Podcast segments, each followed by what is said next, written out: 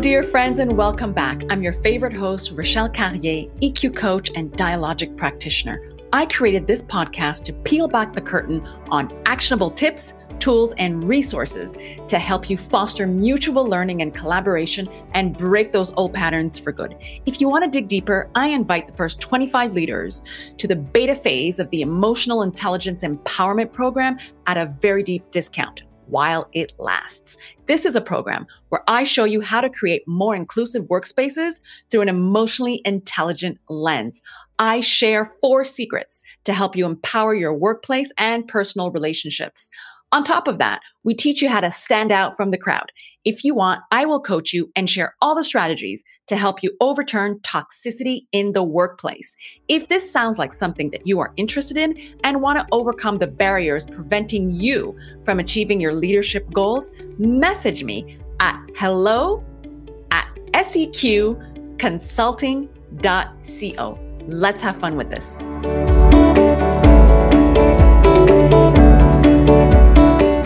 Let's jump into part two of your weekly dose of my expertise on the Art of Dialogue podcast. Make sure to take digital notes today. Today is an important mini-sode because we must understand what active listening entails and break it down for you. When actively listening to others, you are genuinely engaged. This involves employing various strategies and techniques to enhance your listening skills. Today, we will cover the last four techniques that I will share with you to start working on immediately with your colleagues, friends, and family. The first one I want to share with you is getting into the habit of asking open ended questions.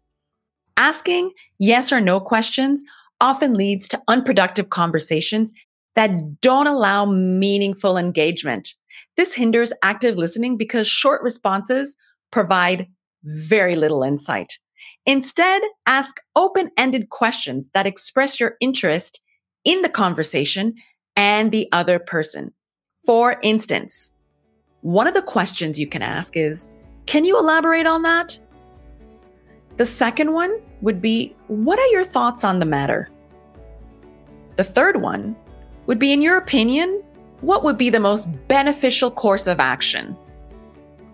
The last one you can ask to give you an idea of open ended questions would be How do you believe you could have responded differently? So, open ended questions foster thoughtful and expansive responses, which mental health therapists frequently employ during active listening sessions. The following technique, which we will dive deeper in on day three, is reflective listening. One important aspect of active listening is reflecting on what you hear. After someone has spoken, it is crucial to communicate that you have understood their thoughts, ideas, and emotions accurately. This not only validates and empowers the other person, but also helps to avoid miscommunications. Paraphrasing is a great way to reflect what you've heard. For instance, you could say, So if I understand correctly, you're feeling frustrated? Or, It seems like this situation has caused frustration for you. Summarizing also what you've heard allows the person to confirm whether your interpretation aligns with their intended meaning. So don't hesitate to ask for clarification if any aspects of this statement requires further clarity. However, be mindful not to get caught up in insignificant details and lose sight of the overall message. Here's another one the art of patience, which I personally try to employ very often with my daughter at the end of the day. Because I believe as parents, we're parents of a nine year old.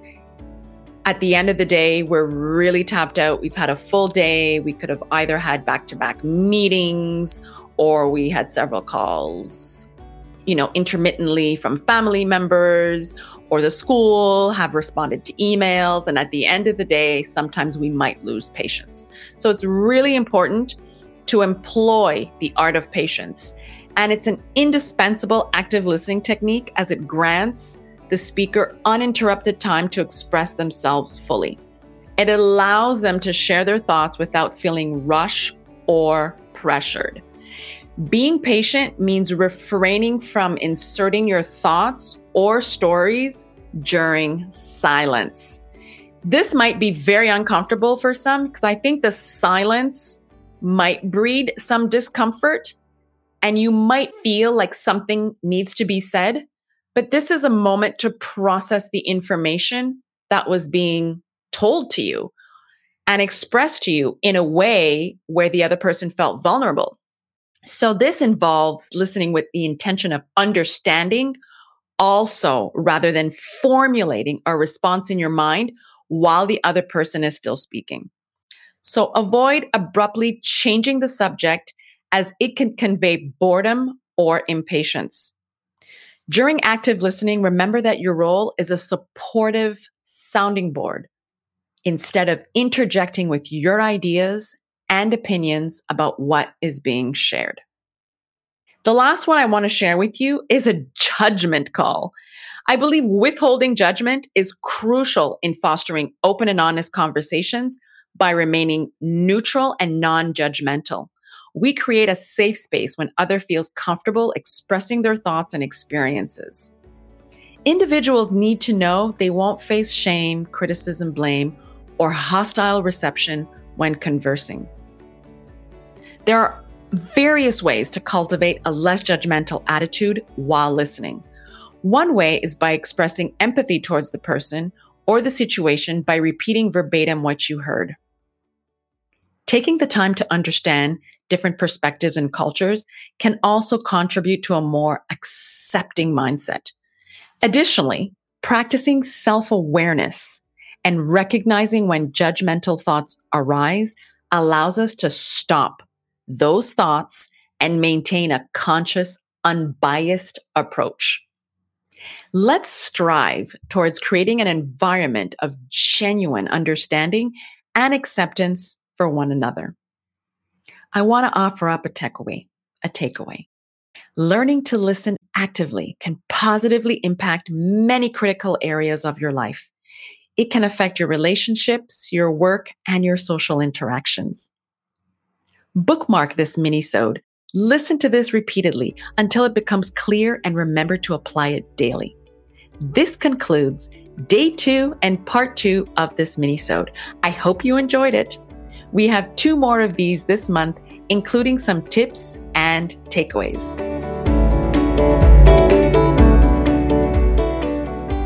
You are listening to the Art of Dialogue podcast. I want to share something with you. If you value our episodes and view this as a safe space to share, do me a favor. Go to Spotify, Google, and Apple Podcasts, search for the Art of Dialogue podcast, and subscribe. Leave a review and feedback. When you screenshot your five star review, tag me on at the Art of Dialogue podcast on Instagram. You can also search for my name, Rachelle Carrié, on LinkedIn, and I will send you a guide. This is the Emotional Intelligence Empowerment Guide to Effective Communication.